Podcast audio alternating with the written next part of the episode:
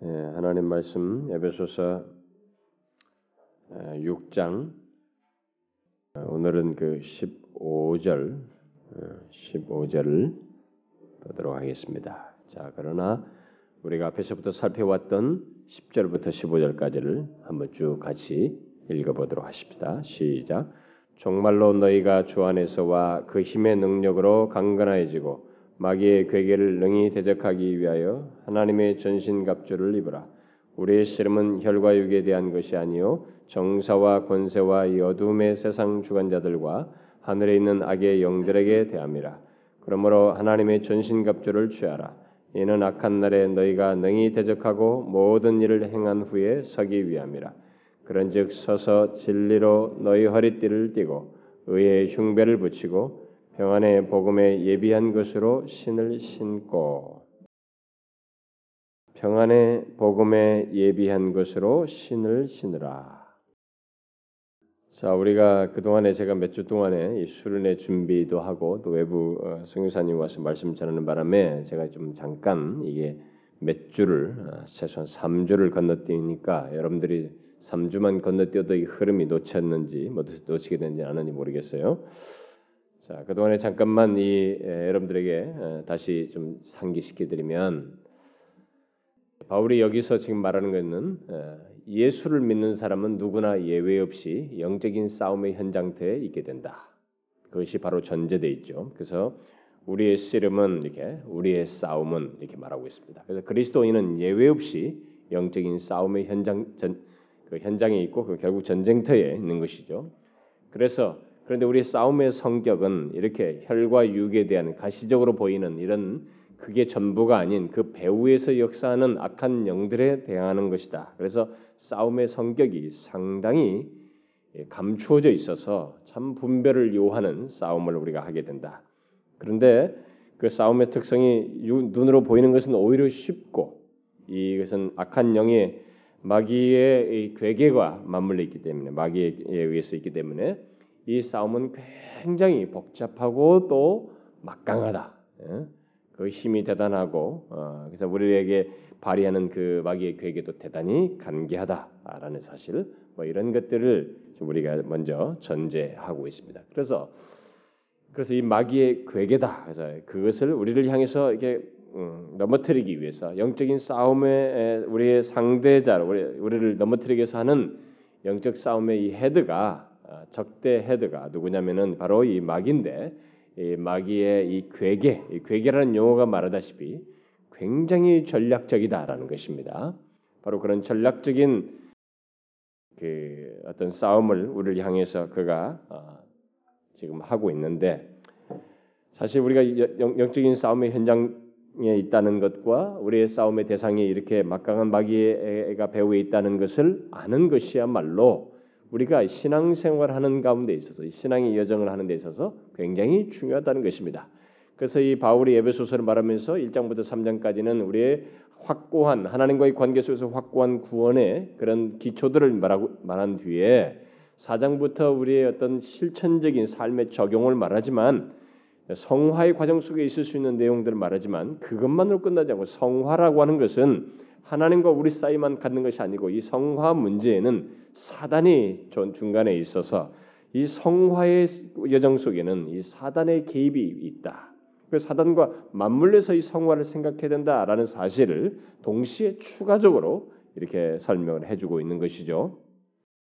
자, 그런데 그러면 이렇게 굉장히 그 마귀의 괴계, 막강한 음, 대적자인 마귀의 괴계를 우리가 어떻게 대항해야 되겠는가? 어떻게 대항하는가라고 했을 때 그것을 이 바울이 지금 두 가지로 어, 대답을 하고 있죠. 첫 번째는 적극적으로 말하기는 너희가 주 안에서와 그 힘의 능력으로 강건해지는 것이다. 우리 자생적인 힘으로 하는 것이 아니고 주 안에서와 그 힘의 능력으로 강건해지는 이 적극적인 대안이 바로 마귀의 괴계에 대항하여 싸우는 것이다라는 것을 먼저 말을 하고 있고 그 다음에 이제 두 번째 그것이 적극적인데 반해서 여기서는 좀 방어적이고 어떤 면에서 소극적이라고 봐야 되겠죠. 예, 방어적인 방법을 하나 얘기하는데 그것이 바로 하나님의 전신갑주를 입는 것이다라고 전신갑주를 입으라 취하라 이렇게 말하고 있습니다.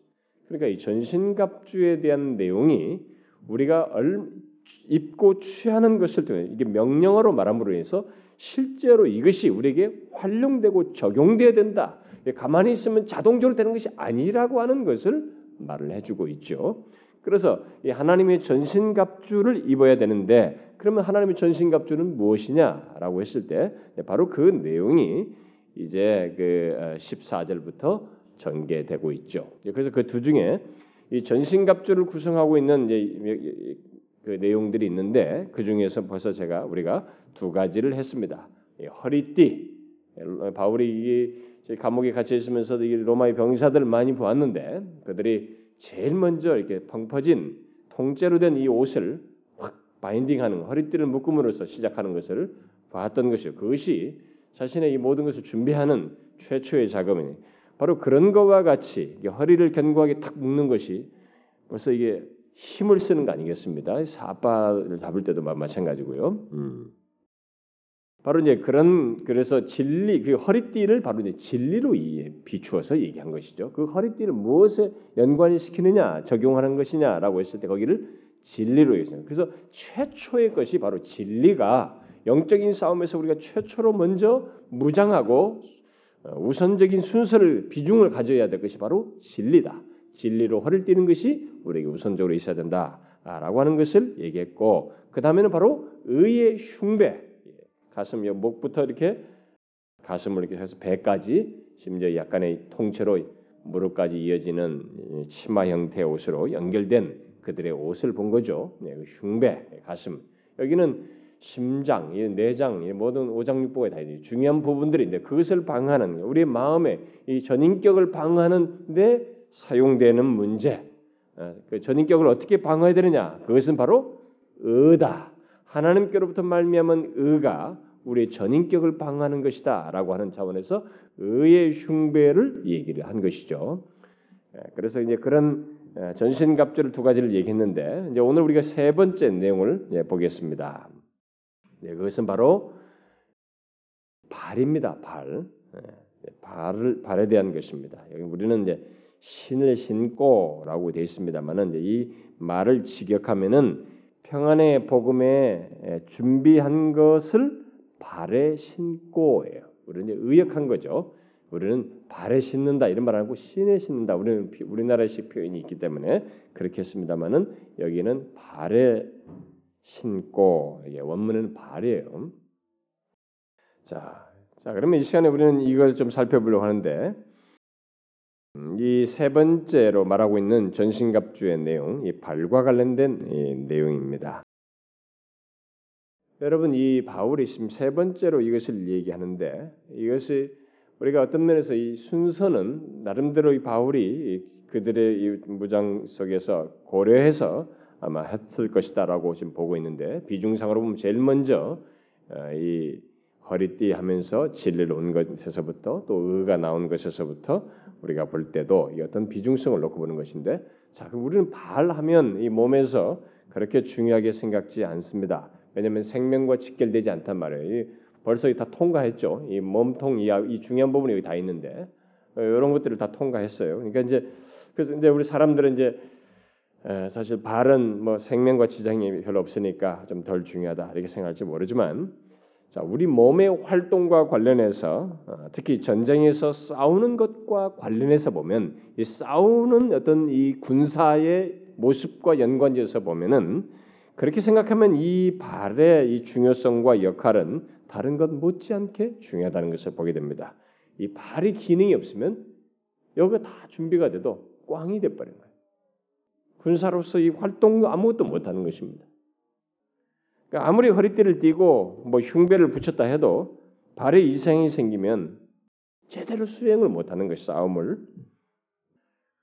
그래서 우리 몸은 이 발에 의존해서 일어서고 또 활동을 하고 적에 대항하여 싸우게 되는 것이죠.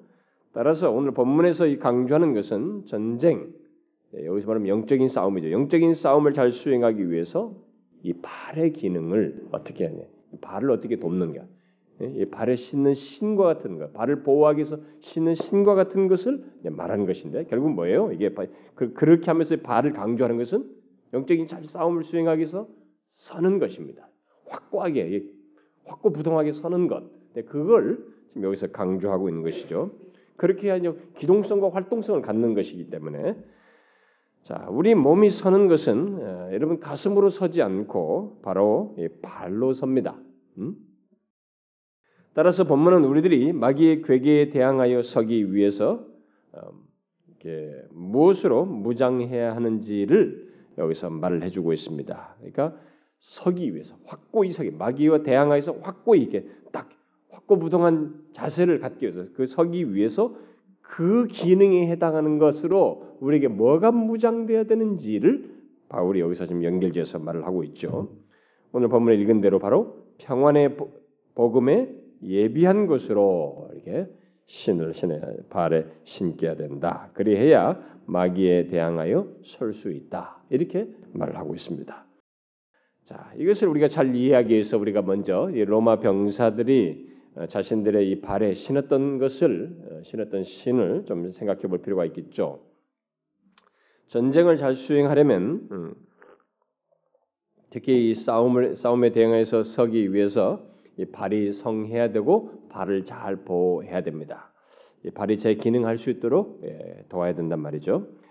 그래서 당연히 이제 신을 신어야 되는데 오늘날도 우리가 이제 군인들 보게 되면은 예, 발이 예, 우리들처럼 헐렁헐렁한 운동화 신고 막 뛰지 않죠. 예, 그들이 신는 것은 군화죠. 여러분들 아시죠? 예, 예, 무릎까지 이게 아니 여기 약간 부추처럼 예, 다리 반절 정도까지 올라오게 되는 예, 그런 군화를 신게 되는데 발과 이 발목을 다 보호해서 예, 견고하게 예, 다리에 문제가 없도록 하기 위해서 그런 군화를 신게 되는데 로마 군인들도 이 전쟁을 수행하기 위해서 무장하는 전신갑주의 내용 속에 이 바로 군용 신발이 있었습니다. 애들도 여러분들이 그 옛날에 우리 봤으면 뭐 주다 벤허라든가 이런 거 보면은 그 쿼바디스 옛날에 그 로마 같은 거 보면은 로마 군인들 툭툭툭 행진할 때 혹시 뭐 얼굴 보기 바쁘지만 다리까지는 여러분들이 안 받겠습니다만은 혹시 본 사람 있을지 몰라요. 그 발이 뭐 있던가요? 신발이 외면상으로 보면은 뭐 특별하게 오늘날 현대처럼 이렇게 부츠 스타일은 아니죠. 그렇게 신발이 발달하지 않았죠. 음. 그렇지만은 그들 나름대로는 군용 신발이었습니다. 그들은 샌들이죠. 어, 우리가 지금 이게 그 여러분 이탈리안 사람들이 그 샌들이 참 발달해 있습니다. 예, 역사적으로 보면 이런 것이 있어서 지금도 그래서 우리나라에도 보면은 이, 이 영국도 제가 영국에 있을 때 보면은 이 신발 가게에 이탈리안 신발이 많아요. 음, 거기서 수입돼서 오는 신발이 많습니다. 그 샌들 같은 것은 특별히 그렇습니다. 아, 근데 가죽으로 된 이 샌들이었습니다. 이들이. 근데 그 샌들 바닥에 일종의 징이나 못 같은 것이 박혀 있었어요. 그러니까 군용이었던 것입니다. 그게 그것도 일부러 군용으로 제작한 것이었어요. 그러니까 그것은 결국 뭐냐면 미끄러지지 않고 똑바로 서도록 하기 위한 것이고 또 발을 이 전쟁에서는 발을 상하게 하면 이 사람들이 힘을 못 쓰니까 아무래도 여러 가지 불행. 그래서 이, 이 전쟁터에서는 이 발을 상하게 하기 위한 이 바닥에 뭘 이렇게 날카로운 것들을 뿌려놓는, 이렇게 박아놓는 이런 들이 예, 전쟁이 있었기 때문에 예, 바로 이 그런 발을 찔리지 않도록 예, 올무에 걸리지 않도록 하기 위한 그런 기능이 밑에 진 같은 것이 박혀서 있었던 것이죠. 그리고 그 무엇보다도 이 기동성을 갖도록 하는 목적에서 디자인된 것입니다. 탁그 샌들이지만 얕잡아 볼 수 없어요. 딱 묶이는 딱, 딱 묶고 행진하게 되죠. 바울은 바로 로마 군인들의 이 발을 보호하기 위해서 신었던 그 신발, 그 싸움에 대항하여서 어, 견고히 서고 기동성을 발휘하도록 어, 했던 그 신발을 보면서 영적으로 바로 그것에 해당하는 것으로 그러니까 마귀에 대항하여서 영적인 싸움을 싸우는 우리 그리스도인들이 무장해야 할 내용으로서 바로 그 내용에 해당하는 것을 예, 뭘로 연결시켜서 말하냐면 평안의 복음에 예비한 것 이렇게 연결시키고 있습니다. 자 다시 말해서 우리들이 마귀의 괴계에 대항하여서 우리 자신을 지키기 위해서 무장해야 할 내용이요 견고히 서기 하는 내용이 있다면 그것은 바로 평안의 복음에 예비한 것 이것이다는 것입니다. 이것으로 무장이 돼야 된다는 거예요. 그러면 이게 도대체 무엇을 말할까? 여기서 평안의 복음은 어, 우리가 일단은 쉽게 이해가 될 수 있습니다. 그야말로 평안을 위한 복음이에요. 예, 복음. 문제는 여기서 예비한 것이 무엇인가라는 겁니다. 이게 무엇을 말할까? 그것을 헬라 문자적으로 이렇게 번역하면 번역해 가지고 어, 우리나라 말 이게 여기서 지금 그 예비한 것은 그냥 문자대로 번역한 거예요. 그래서 그걸 조금 더 풀어서 번역한 어떤 영어 성경 같은 거 보면은 미리 만들어 놓은 것 어? 이렇게 번역을 했고 어떤 번역 성경은 아예 장비 예? 그래서 평안의 복음의 장비로 신을 신고 그리고 좀 더 이렇게 이해하기 쉽게 번역한 또 다른 한 영어 번역은 어, 네가 확고한 발판을 소유하기 위해 평안의 복음이 내 발에 신이 되게 하라 이렇게 이게 이제 더 이해하기 쉽게 삶 표현한 거죠. 내가 확고한 발판을 소유하기 위해 이렇게 말했어요. 확고한 발판을 소유하는 것, 신는 것, 그, 그 확고한 발판에 해당하는 것으로 이것을 번역한 것입니다. 자, 여기서 보니까 미리 만들어 놓은 것, 장비, 확고한 발판 또는 기초 뭐 이런 식으로 번역했는데 이게 다 무엇을 말할까? 이렇게 와도 감이 안 올지 모르겠습니다. 자, 우리는 바울이 로마 병사를 보면서 그 말을 아, 이렇게 쓴 것을 생각하면서 이해하면은 좀 더 쉽게 이해할 수 있습니다. 바울은 분명히 싸움을 잘 수행하기 위해서 예비하는 무엇을 생각하고 있었던 것입니다. 예비한 그러니까 예비된 무엇 네, 그것을 얘기한 것이죠. 그런데 그 예비 또는 준비는 잘 싸울 수 있도록 하는 어떤 준비를 말하는 것이니까 어떤 장비가 여기에 함께 발에 붙었던 것을 말하고 있는 것이죠. 그래서 그럼 전쟁을 잘 수행하기 위해서 준비하는 이 준비하는 개념과 어떤 상황에서도 견고히 서게 하는 그런 개념이 의미가 함께 여기에 담겨져 있다고 볼 수 있습니다.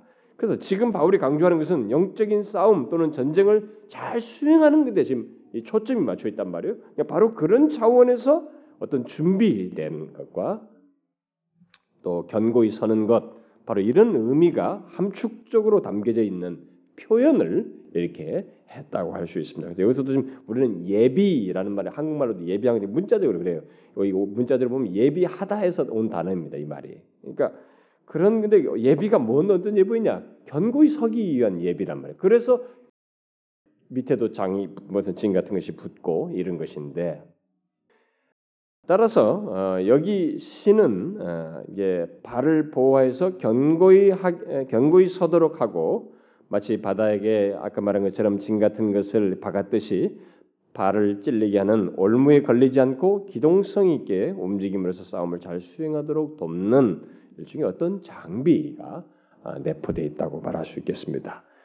그런데 이제 한 가지 재미난 사실 이 본문과 관련해서 생각할 수 있는 것은 지금까지 많은 사람들이 이 말을 이 말을 여러분들 잘 보면 의미상으로 우리가 쉽게 이해할 수 있는 것이 평안의 복음에 예비한 것으로 신을 신고 나가자. 어? 그 발로 나가자라는 의미가 생각할 수 있는 그런 뉘앙스가 쭉 이 문자장에 있어요. 그래서 실제로 많은 사람들이 이 말씀을 전도와 선교의 어떤 의미를 말하는 것으로 이해를 많이 합니다. 그래서 평안과 구원의 복음을 전할 준비를 아, 말한다고 이렇게 해석을 해요. 아, 그래서 그렇게 해석하면서 주로 어, 여기 보니까 이 발이 나오는데 이 발과 관련해서 어, 인용되고 있는 예, 이사야서 52장 7절 또 그것을 인용해서 말한 어, 로마서 10장 15절 말씀을 사람들이 많이 연관시키죠 이 구절과 그, 그 구절이 이거지 않습니까? 보내심을 받지 아니하였으면 어찌 전파하리요 기록된 바 이사야서를 인용한 거죠. 아름답도다 좋은 소식을 전하는 자들의 발이여 함과 같도다. 이 발이여 발은 어, 소식 좋은 소식을 전하는 자들의 발 바로 이것이 오늘 여기, 여기 본문에 나오는 발과 이 그 발이 사실 연관된 성경적으로 연결지면 맞지 않느냐 그래서 그렇게 해석을 해요. 아, 그리고 실제로 이 본문을 예, 그런 식으로 번역한 이 번역본들이 있습니다. 영어 성경에도 있지만은 우리말 성경도 여러 개 우리나라 번역된 여러 성경이 있잖아요. 네, 그 중에서 세 번역이나 쉬운 번역 같은 것은 그렇게 돼 있어요. 제가 다 보니까 세 번역에는 이렇게 돼 있어요. 발에는 평화의 복음을 전할 차비를 하라. 예, 차비를 하십시오. 이렇게 번역해 놨고 쉬운 성경도 발에는 평화의 복음을 전할 신을 신으십시오. 이렇게 했어요. 그러니까 평화의 복음을 전하는 신이에요. 이게. 어떤 번역들은 사실 아니 이런, 번역들은 다 본문의 문맥을 생각하기보다 성경의 어떤 다른 곳에서 보통 성경을 해석할 때는 다른 성경을 사용하는 것도 하나의 원칙이란 말이에요. 그러니까 근데 일차적 원칙은 문맥이에요. 문맥에서 해결할 수 없는 것은 성경이 다른 데서 가지고 있는 신학적인 연결 같은 용어들과 관대 이 신학적인 연결성을 가지고 보게 돼 있는데 그게 이제 두 번째 원칙인데 근데 요 그런 식으로 해석하는 사람들은 주로 이제 첫 번째 문맥은 좀 고려하지 않은 두 번째 사항에 더 초점을 두어서 어, 번역을 한 것이라고 봐져요. 그러나 사도 바울이 여기서 지금 이 첫 번째 이 일차적으로 문맥 속에서 강조하는 것은 사실 전도와 선교 개념이 일차가 아니에요. 지금 여기서 보면 그리스도인은 당연히 복음을 전할 준비를 해야 합니다. 그리고 복음을 전해야 돼요. 그건 두말할 것이 없습니다. 그러나 이 문맥에서는 마귀의 괴계에 대응하는 문제를 지금 얘기하고 있습니다. 마귀의 괴계에 대항해서 싸우는 것, 영적인 싸움을 잘 수행하기 위해서 어, 갖추어야 할 어떤 방어적인 무기를 얘기하는 것입니다. 따라서 우리가 여기서 지금 생각 먼저 생각할 것은 로마 군사의 발을 보호해서 튼튼한 발판을 가지고 견고하게 서는 것과 관련해서 말을 했듯이 우리로 하여금 영적인 싸움을 잘 수행하기 위해서 우리를 예비시키고 우리에게 견고한 발판 위에 서게 하는 것, 음?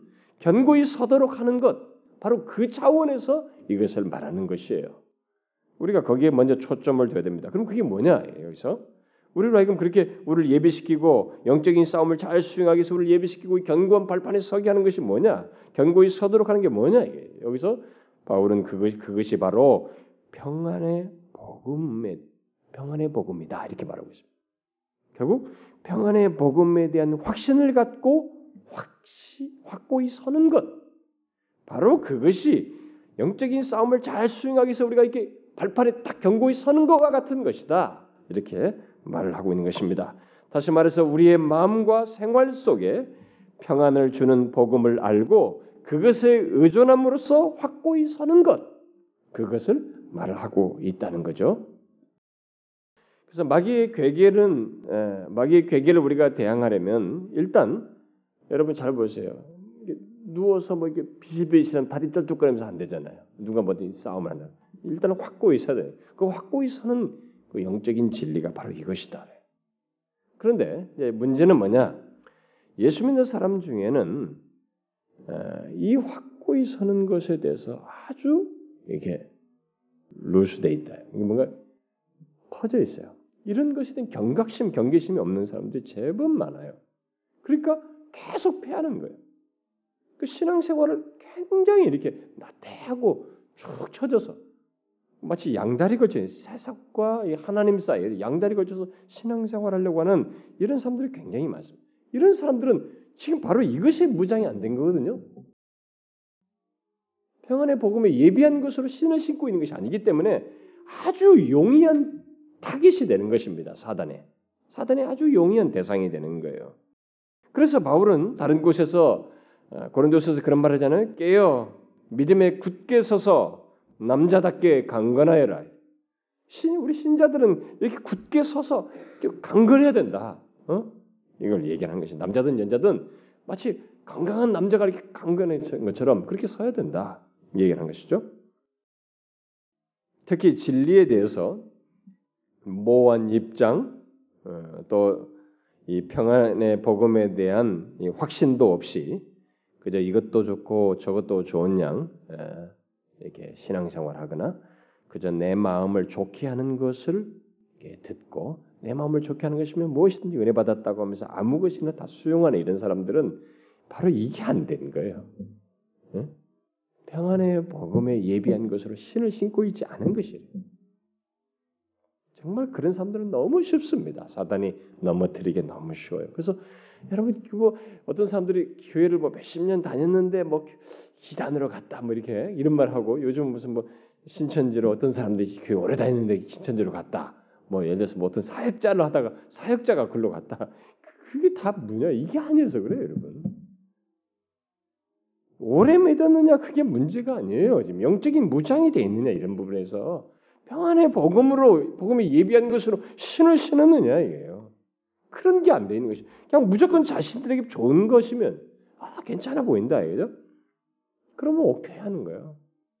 그래서 오늘날 신자들의 가장 요즘 신자들은 진짜 너무 날라네요 진짜로 사단이 갖고 놀기 너무 좋은 그런 대상들이 오늘날 교회 안에 너무 많아요. 왜냐하면 너무 감정적이에요.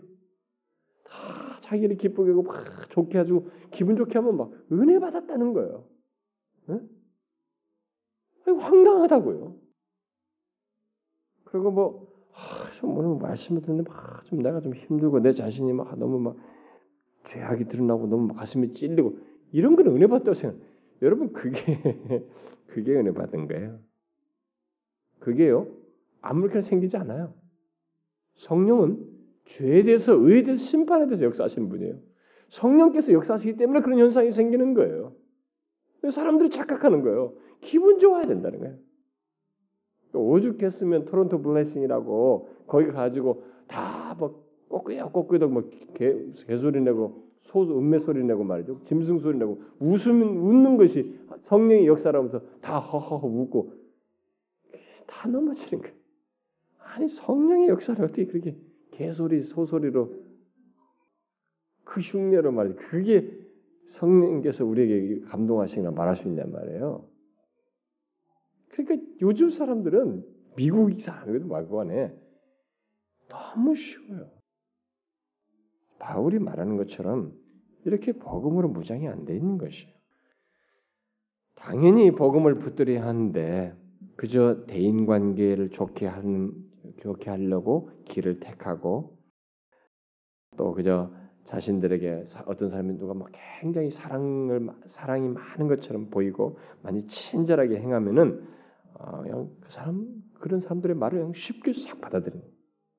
그러니까 요즘 크리스천들이 이제 그런 말 많이 하거든요. 교회에서 이제 자꾸 교회가 너무 이게 교회 안에 부정적인 모습들, 뭐 사랑이 없다, 맨날 다툰다, 뭐 서로 막 삐지고 말이죠. 이렇게 상처 주고 이런 것이 많다 보니까 교회 오래 다니다 보면 그러니까 이 사람들이 은근히 저항감이 있어죠 한쪽에 가지고 이렇게 뭔가 좀 누가 자기를 푸근하게 품어주고 사랑해주고 막 친절해준 것에 대한 굶주림이 있어요 그 사람들이.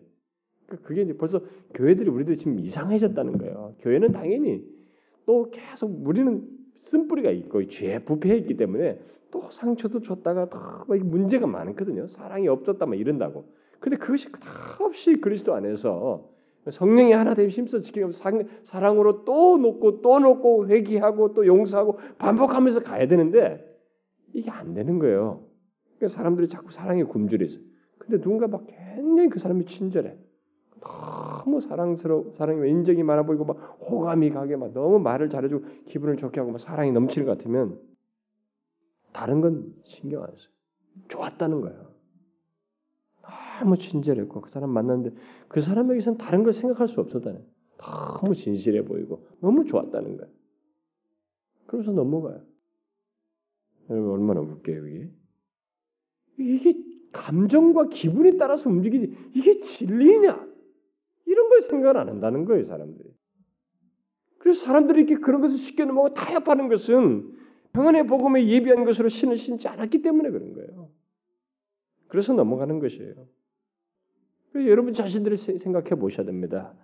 여러분들은 지금 자신이 믿고 있는 것, 자신이 지금 믿고 있는 것이 무엇인지, 어떤 것을 믿고 있으며, 여기 본문에서 말한 것 같이 이렇게 정말로 평안의 복음에 예비한 것으로 그것을 발판으로 해서 견고히 서 있는지, 여러분 진작에 생각해 보셔야 됩니다. 여러분, 여러분은 마귀의 대적에 확고히 설, 확, 대적에 그 대항하기 위해서 확고히 서 있습니까? 확고히 설 준비가 되어 있어요? 여러분의 마음과 생활 속에 평안을 주는 복음을 알고 그것에 의존함으로써 확고한 기초와 발판을 소유하고 있느냐는 거예요. 어떻습니까? 여러분들은 예수 그리스도에 대해서 그의 인격에 대해서 바르게 알고 있습니까? 예수 단어는 알지만 여러분이 예수 그리스도의 인격에 대해서 알아요? 그분의 사역의 풍요로운 은혜에 대해서 압니까? 요즘 제가 금일날 마태복음이라 조금씩 하지만은 우리가 그런 거 보면 주님의 사역 속에 있는 그 깊은 내용들을 아십니까?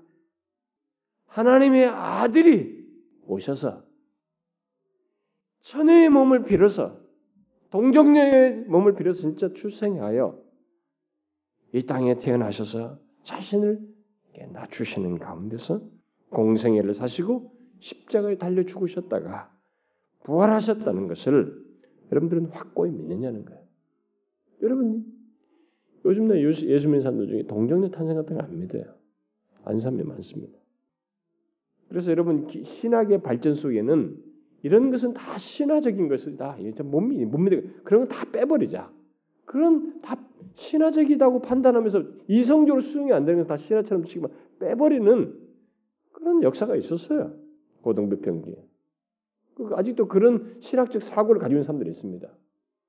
그러니까 그런 사람들을 신학자로 취급하면 안 되는 거예요, 사실은요.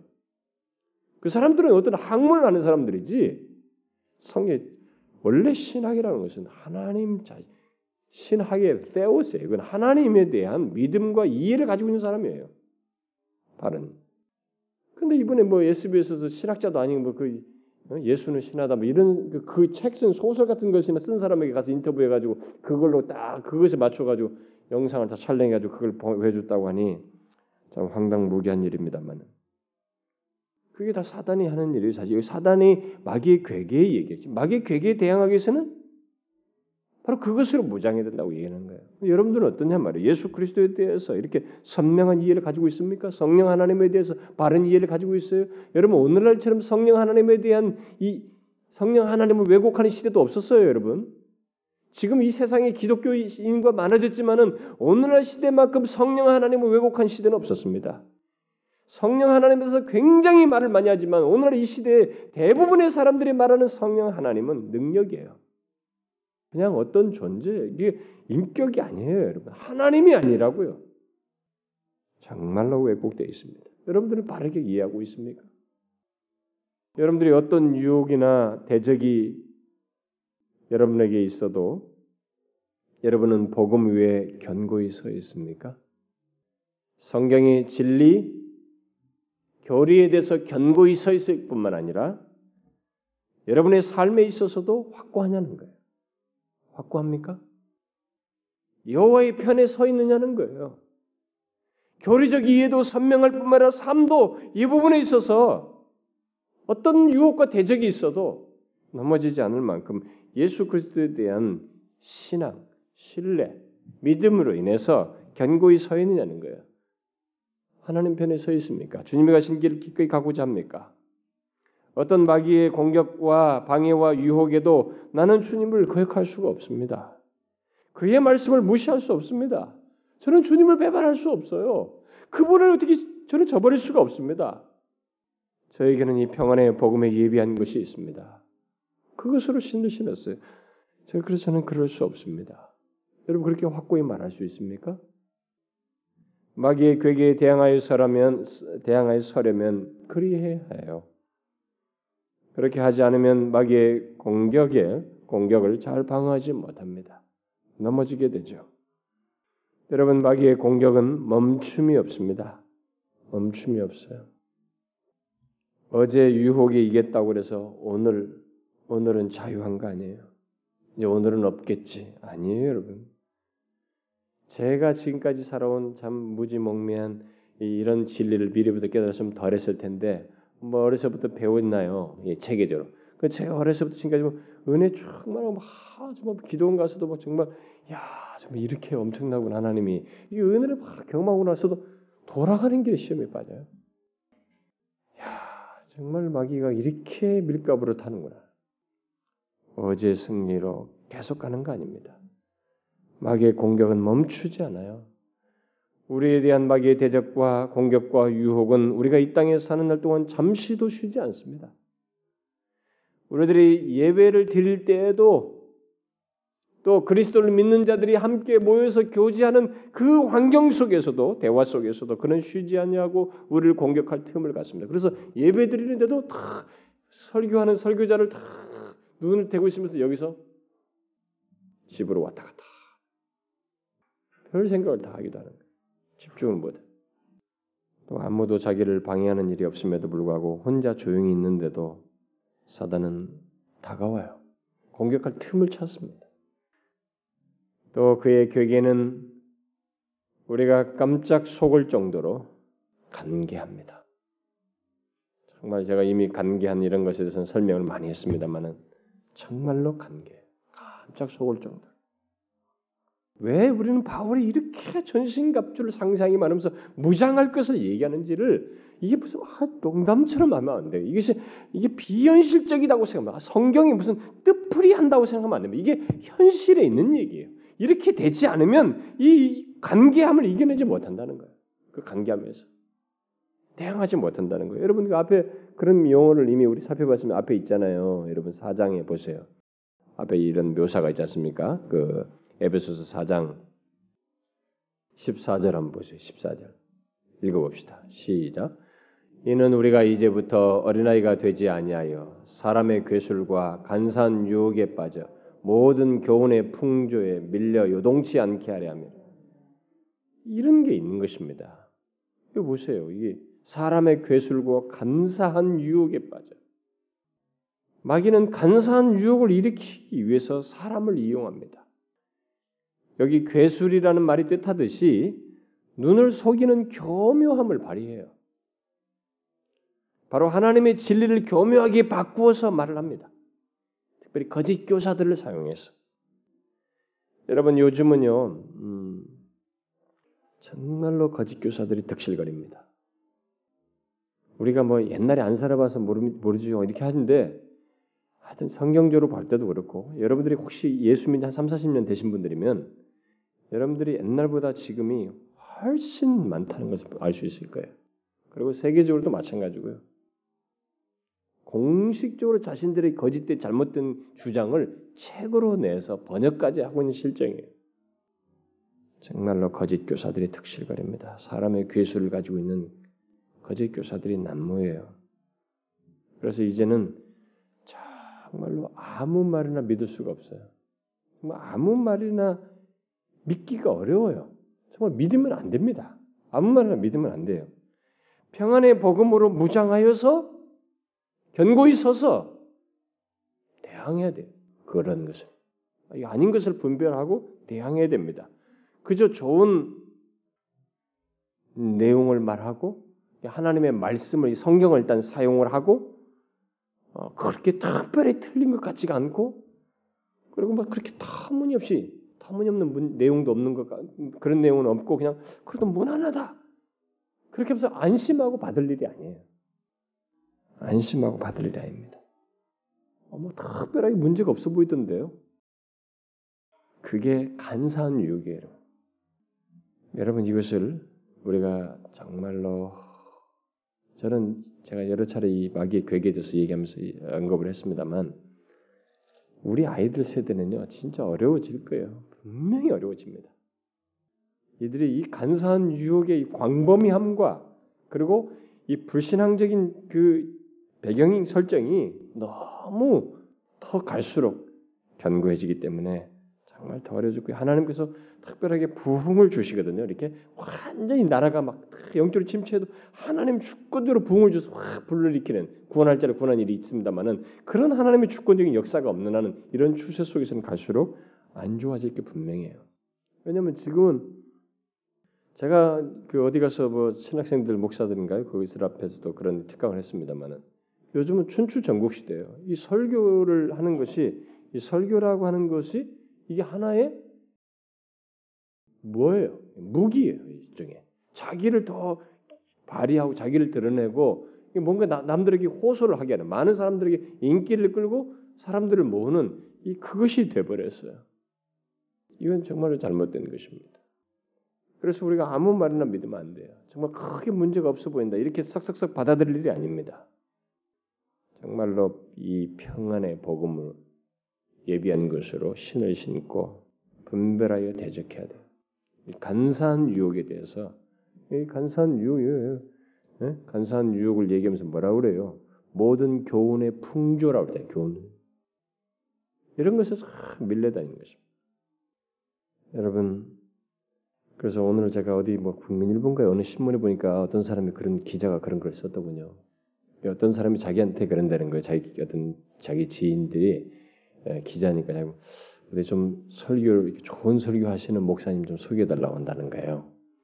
근데 그런 사람들은 계속 좋은 설교를 또 찾아서 또 찾아 이동한다는 거예요. 정착을 못 한다는 거예요. 여러분 우리들이 지금 좋은 설교라고 하는 어떤 기준에 있으니 그런 걸 찾아 헤매는 게 아니고요. 성경이 말하는 대로 평안의 복음에 예비한 것으로 신을 신는 것이 자기에게 있어야 돼요. 네? 그게 있어야 돼. 물론 평안의 복음을 전하는 곳이 있어야죠. 바울은 이 간계한 마귀의 유혹과 이 괴술 때문에 예비 예비한 것을 지금 말하고 있는 것입니다. 곧 평안의 복음을 알고 그것을 확고한 발판 기초로 삼아야 한다라고 말하고 있습니다. 여러분 오늘날도 이 광명의 천사로 가장한 마귀의 역사가 있다는 걸 아시죠? 그 뭐 그런 광명의 천사로 가장해서 활보하고 있는 것. 그것은 예나 지금이나 마찬가지죠. 지금은 더하면 더했죠. 활보하고 있습니다. 여러분들 이런 성경 읽을 때 아, 그런 것이 어떻게 있는 걸까? 있는 거야? 이렇게 현실적으로 생각하셔야 돼요. 여기 성경에 게시된 것은 우리 현상 속에 있다는 것입니다. 제가 사실 목사로서 좀 같이 얼굴에 침 뱉는 것 같아서 말하기 어렵지만 어떤 사람들은요 정말로 같은 목사로서 황당해요. 아니 정말 이 사람이 이거 목사 맞아? 이럴 정도로 성경에 대한 진리에 대한 이 교리적 이해에 대한 그게 없어요. 정말 없습니다. 정말 퀘션이 들어요. 근데 요즘은 진짜 목사들 설교 준비하기 쉽거든요. 인터넷을 해서 설교해도 되고 이게 뭘 어쨌든 이렇게 해도 뭘 어쨌든 쉽게 해요.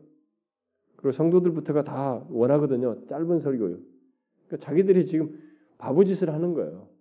좀 하나님의 지를 나에게 풍요롭게 줄 사람을 찾는 게 아니라 짧은 걸 원해요. 자기도. 그러니까 맞아 떨어지는 거예요. 그래서 재미나게 하는 사람들. 그러니까 설교 준비를 안 하는 거예요. 본문과 씨름을 안 하는 거예요. 좋습니다. 어떤 좋은 믿음의 선배들의 설교라든가 글을 인용할 수 있죠. 그들을 통해서 예, 모방할 수도 있습니다. 일단은 그러나 당사자가 자기가 씨름을 해야 돼요. 그것을 자기가 수용할 것이냐, 이것이 얼마만큼 어떤 것인지 이해의 깊이와 자신의 울림판에 대해서 울림판을 거쳐서 확신이 있어야 된다고요. 그게 안 하는 거예요. 그게 유혹이에요, 여러분. 예, 제 자신도 지금 아, 제가 오늘도 이렇게 기도하면서 좀 그걸 좀 약간 우려하는 예, 하나님 앞에 약간 기도가 자연스럽게 됐는데 제가 갈수록 이, 이게 말씀과 씨름 하면서 연구할 수 있는 시간이 줄어들어요. 네, 뭐 하여튼 다른 활동도 있겠습니다만 제 자신이 이렇게 좀 오래 앉아 있으면 벌써 이렇게 허리가 이렇게 안 좋으니까 꿈틀꿈틀거려요. 그래서 또 방석 위로 올라갔다가 의자인데도 의자 밑에다가 방석 하나 까 뭐야 베개를 까고 이렇게 올라갔다가 내려갔다가 뭐 이랬어 하는 거예요 제가. 그 시간이 줄어요. 또 그런데다가 운동을 하니까 배는 나오잖아요. 이게 불편합니다. 밥 먹고 바라니 아주 불편해요. 그러니까 이래 가지고 나중에 저도 쉬운 길을 가는 거 아닌가 이래다. 벌써 그런 위기 의식이 느껴져요. 근데 어쨌든 광명의 천사가 있어요. 가장하에서 활동합니다. 그래서 광명의 천사를 활동할 때 사람을 통해서 이제 결국 하게 될 텐데, 그래서 어떤 사람이 광명의 천사의 그 도구가 되어서 한 어떤 사람이 마귀는 막 너무 악하고 막 아주 포악하고 막 파괴적일 것이다 이렇게 생각 그 예상을 완전히 깨고 너무 친절하고 너무 사랑이 많아 보여요. 너무 나한테 잘해주고 나를 잘 이해하는 것 같아. 폭 빠지는 거예요. 광명의 천사가 그럴 수 있는 거지. 그런 식 광명의 천사의 모습으로 해서 그렇게 나올 수 있는 것입니다. 그래서 가끔 사람들이 그런 말 하거든요. 아, 정말 너무 사랑이 많았어요. 너무 친절하고 너무 아, 인상적이었다고. 너무 친절해서 뭐 다시 한번 가보고 싶다고. 여러분 이단들이 그걸 주목이라 하는 거 아시죠? 여기 뭐 여기 하나님의 교회인가? 거기 뭐 그렇게 우리 거기 있다가 온 사람 있잖아요, 우리 교회요. 그가 그렇게 친절하고 너무 사랑이 넘치고 막 그랬다며요. 어? 그 지방에도 그렇잖아요. 위틴슬리 그 뭐, 워치만이 그것도 그렇게 친절하고 이 사람들은 그것이 없으면 자기들이 매력이 없어요, 사실은요. 여러분이 아셔야 됩니다. 친절한 것이 곧 거룩한 것은 아닙니다. 여러분 구분하셔야 됩니다. 사람들은 어떤 사람이 친절하더라라고 하면서 그런 사람들의 말을 무조건 믿으려고 하는데 우리는 그가, 그가 친절하냐 어떠느냐라는 것보다 그가 무엇을 믿는가를 봐야 됩니다. 더욱 정확히 말하면 진리에 대해서 어떻게 이해를 하고 있는가, 이 사람에게 평안의 복음이 견고히 있는가, 이것을 봐야 돼요. 평안의 복음에 예비한 것으로 신을 신지 않는 사람들은 그런 것을 분별하지 못해서 결국 뭐 사랑이 많고 어쩌고 이런 것에 그냥 치우쳐서 넘어가게 될 것이에요. 그가 나에게 잘해줬고 나를 이해해줬고 호감이 가고 어쩌고 이런 것에 넘어가게 될 것입니다. 그래서 결국 마귀의 괴계에 넘어가고 그와의 어떤 영적인 싸움에서 넘어지게 되는 그런 모습을 가질 거예요. 그러므로 여러분 평안의 복음에 예비한 것으로 신을 신을 신으셔야 됩니다. 오늘 본문 말씀대로 평안의 복음에 확신을 가지고 견고히 서야 한다는 것이에요. 우리가 다른 것으로 서는 거 아니거든요. 다른 것으로 서는 거 아니에요. 특히 복음에 대한 확신을 가져야 합니다. 복음을 자신의 신앙과 생활을 확고한 발판으로 삼는 그것이 있어야 돼요. 아니 지금 자신이 그러한지를 보아야 됩니다. 요즘 교회 다니는 사람들이 평안의 복음에 대해서 잘 알지 못해요. 제가 여러 번 얘기했습니다만은 평안의 복음이 아니에요. 자신들이 알고 있는 기독교에서 듣고 있는 무슨 복음이라고 하는 이런 것들은 행위와 속박의 복음이고 이게 사단에 의해서 약간 꼬운 거예요. 왜곡된 것입니다. 율법주의적인 그런 신앙들이 굉장히 많습니다. 평안의 복음이 아니에요. 평안을 주는 복음이 아니에요. 자유가 있는 복음이 아닙니다. 제가 얘기했잖아요. 눈을 여러 차례. 정말로 의외로 많은 사람들이 복음을 몰라요. 네? 교회를 다니면서. 그리고 복음이 주는 그 부유함과 자유를 못 누려요. 아, 진짜 코 깨듯이 온다고 교회를. 뭐가 이코 깨듯이 찔찔 끌려다닌다고요. 평안을 위한 평안을 주는 복음이거든요. 그 복음에는 그런 생명력이 있는 거예요. 우리에게 기쁨과 자유와 평안을 주어서 하나님께 가게 하는 가지 않으면 안 되는 가고 싶은 그런 소원이 넘치는 그 복음이란 말이에요. 이 역동성 있는 복음인데 이 콧깨서 온단 말이에요. 그 왜곡된 복음, 사단에 의해서 한번 걸러져 버린 그 복음에 도출돼서 고작 교회당 왔다 갔다 하는 게 전부인 이게 오늘날 우리 시대의 모습이에요. 어디로 갔냐 이거예요. 복음이 주는 부유함이 어디 갔냐 말이에요. 예수 그리스도가 무슨 뭐 그냥 얘기거리냐는 거야. 그렇습니까? 그래서 여러분과 제가 이 바울의 권면을 잘 유념해서 우리의 이 참 예측할 수 없는 방식으로 간계하게 광명의 전사로서 등장하여서 우리를 향하여 괴계를 발휘하는 이 마귀의 괴계에 대항하기 위해서 정말로 복음의 아니 평안의 복음에 확신을 가지고 견고히 있어야 됩니다. 여러분이 평안의 복음에 확신을 가지고 있어요? 여러분 이런 복음에 대한 확신을 가지고 있습니까? 그 위에 견, 그것을 발판으로 견고히 서 있어요? 여러분의 신앙과 생, 신앙과 이 진리에 대한 이해와 그 생활의 이 확고한 발판과 기초가 평안의 복음이냐는 거예요. 그렇습니까? 어떤 사람들 교회 다니는데 복음이 아니에요. 자기를 움직이는 발판이 다른 거예요. 직분, 교회 연륜, 습관. 아니에요. 그게 자꾸 넘어지는 것이. 여러분, 자신을 잘 보세요. 자신은 평안의 복음의 확신을 가지고 견고히 서 있는가? 바울이 여기 신을 발을 얘기할 때는 싸움을 서기 위해서 그렇게 견고히 서는 것을 얘기한단 말이에요. 확고부동하게. 마귀는 정말로 적극적이에요. 우리들이 너무 수동적이죠. 예수 믿는 사람들. 그래서 바울이 그걸 상기시키는 거 아닙니까? 아니다. 너희들이 지금 삿발을 같이 잡고 있다. 같이 마주보고 있다. 그는 끝없이 공격한다. 너는 가만히 있다고? 이런 무장도 없이 주 안에서와 그 힘의 능력으로 강건해지지 않고 안 된다는 거예요. 그러니까 매 죽는 소리 하는 거예요, 우리들이. 신앙생활 하면서도 한번 죽는다는 거예요.